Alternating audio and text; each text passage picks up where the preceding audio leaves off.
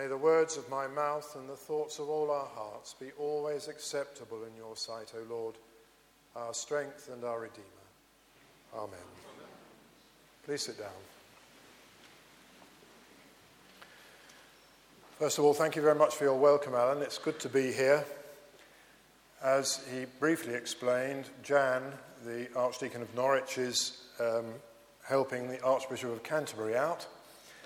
And um, so they've wheeled out the old uns to do something while she's away, just to make sure that she doesn't get too far behind on her visitations and everything. But it's a great joy to be here and to be worshipping with you this morning. I always feel that it's a great joy when Sunday is used to celebrate a feast day in the church year because it gives a special opportunity to focus on an aspect of our faith which comes only once every seven years, or maybe it's six, I can't, I don't know. You know what I mean anyway. And today, as you've gathered, we celebrate All Saints and think of that cloud of witnesses, as the letters of the Hebrews puts it, who've gone before us, who by faith have witnessed to the love of God and rejoice in them. And it's a wonderful feast day when our vision of the church is broadened and we join with the whole company of heaven to sing the praises of our Lord. It is, I'm afraid, a sad fact that our vision of the church is often limited to that within our own experience, and in some cases, even narrower than that. In confirmation preparation over the years, I've always included a session on the church and begun by asking people to write down what they mean by the church. Now, I'm not going to embarrass you and ask you to do that this morning, but very often the main response would be a building in which God is worshipped. And even if we began to talk about people, denominational interests would narrow the vision. And hardly ever did the eternal dimension of the church come to the fore. During baptism preparation, I've always talked about becoming a member of the church family. Often, that was interpreted as just the church family at the local church less often the whole Christian family, hardly ever the whole Christian family throughout all ages.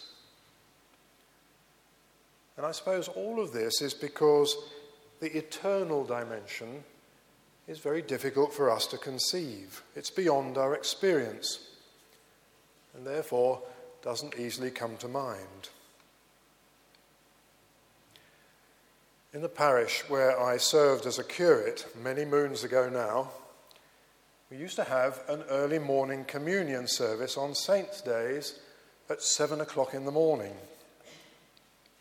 Now, as you would expect, it was often the curate who used to preside at these. There was a young girl who used to act as server for those services. And on one occasion, it was just myself and her and I could sense that she was not exactly full of enthusiasm. And I must confess, neither was I. It was in the winter and it was freezing cold. Anyway, she plucked up the courage to ask whether there was much point in just two of us going through the motions. Somehow, without even thinking, I said, Oh, it's never just two of us or whenever we worship, we're joined by the whole company of heaven. For both of us, the service which followed was a marvelous experience, one of those special moments in one's life. We really did feel part of that great cloud of witnesses that had gone before. And of course, we were we are here this morning. linked within the body of Christ throughout all ages. It is a marvelous thought that we are linked with the great men and women of faith who've gone before us. I remember a priest friend of mine once saying that for him, perhaps rather controversially for some, the saints were his friends. They prayed for him, and he would pray for them.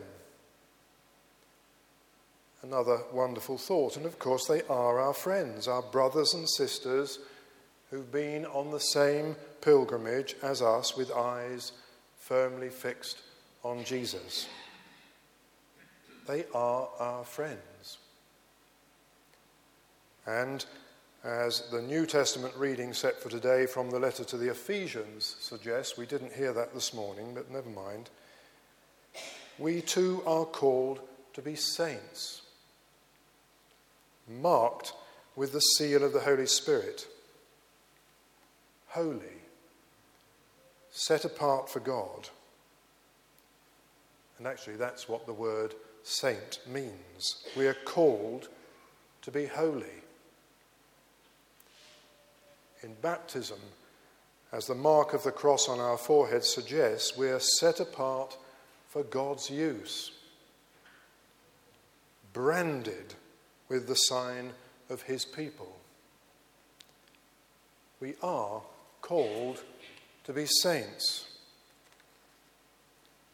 As in that reading from the letter to the Ephesians and in the New Testament as a whole, saints is the name given to Christians in general, people who point us to Christ, chosen by God to be his people. We are saints, chosen by God to be his people. But of course, never by virtue of our own strengths and qualities. Saints we may be, but most of us would admit to being less than saintly. I can't see too many halos in the congregation today. So, what makes somebody saintly? How do we become saints and rise to the challenge of being the body of Christ in these testing times? I would like to share with you some words that have meant a great deal to me over the years. They're from a sermon by Archbishop Michael Ramsey, preached at All Saints Tide in 1973. Because for me, it is the best in definition of a saint in the sense of what it means to be saintly that I know. You'll have to excuse the non inclusive language. What are saints like? How do we characterize them? It's not by being virtuous that makes us a saint. The Pharisees were very virtuous, and they and their virtues needed conversion. It's not doing good in the world that makes a saint. He does often do good, but so do many people whom we would never call saints. It's not success in the practice of religion which makes a saint. I expect you and I are pretty religious, but our religion, like every other part of us, needs converting. No. The saint is one who has a strange nearness to God and makes God near and real to other people. He embodies the parable of the corn of wheat that falls into the earth and dies. His virtues do not make him proud, for he is reaching out to perfection far beyond them and is humbled by this quest.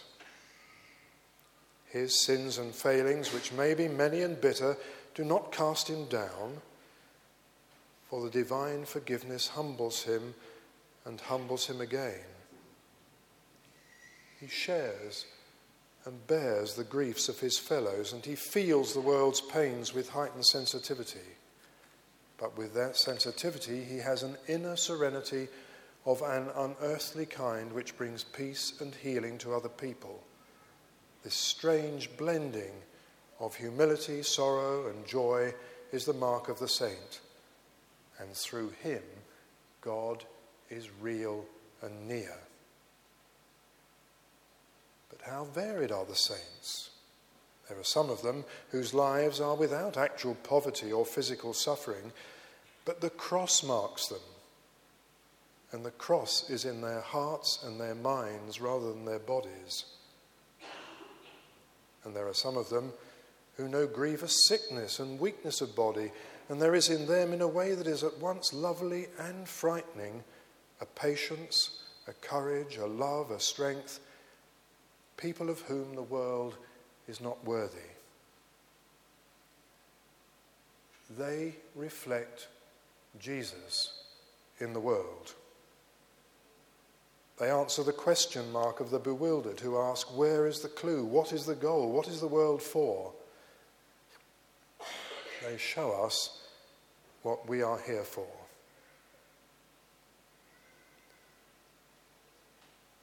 They reflect Jesus in the world.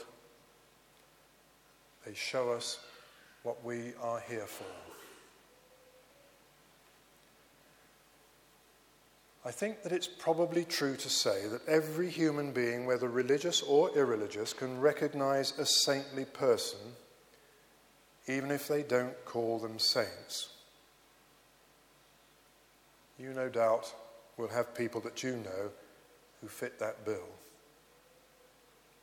Not necessarily famous people, but people who are transparently holy people. They will be people who do not flaunt their own strengths and qualities, but who have, a, have humbly surrendered them to God. They will be humble people who show deep concern about the welfare of others and seem to show little regard for their own well being. And they won't see themselves as being holy or saintly.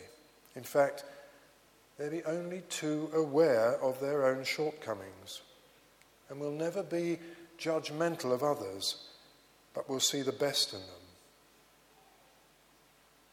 They will freely admit that any goodness they have is there as a gift from God. And recognizing their own shortcomings, be filled with joy in the knowledge that despite of all of those shortcomings, they are forgiven, loved, and accepted by God they will really be people who live the Beatitudes that we heard this morning in the Gospel reading from St. Luke's Gospel, his version of the Sermon on the Mount. And do go home and read those again. In shorthand, really, they will be Christ like people. And I suppose that's hardly surprising since we hear Jesus as being the Holy One of God. God intends us to be holy, His saints, conform to His image. And thank goodness it's not something that we achieve of ourselves, but is the work of God's grace. Holiness is Christlikeness, which the Spirit effects in us, changing us from one degree of glory to another, as St. Paul puts it. And the essential mark of holiness is love. There are many things that deflect us from the path of holiness, from being saintly. We're not likely to be stoned or sawn in two for our faith, as early Christians were. But we are very likely to be seduced by things like self preservation, self indulgence, self glorification, and all the other selves which cling so closely. So, in this All Saints' Tide, when we give thanks for and rejoice in the fellowship of those holy ones who've gone before us and shown us the way, what about us? what do we learn? We are here as God's saints for nothing other than to reflect Jesus in the world. He is our benchmark, an impossible task in our own strength, but perfectly possible in His. Our prayer must be not just once, but day by day, year by year that we will become more and more like Him. People who make God near and real to other people, to use Michael Ramsey's words. And of course, if we can be that, then the mission of the church, which is so close to our hearts, cannot but be a huge success. Heavenly Father, remember what you have made us to be and not what we deserve. And as you have called us to your service, make us worthy of our calling through Christ our Lord. Amen.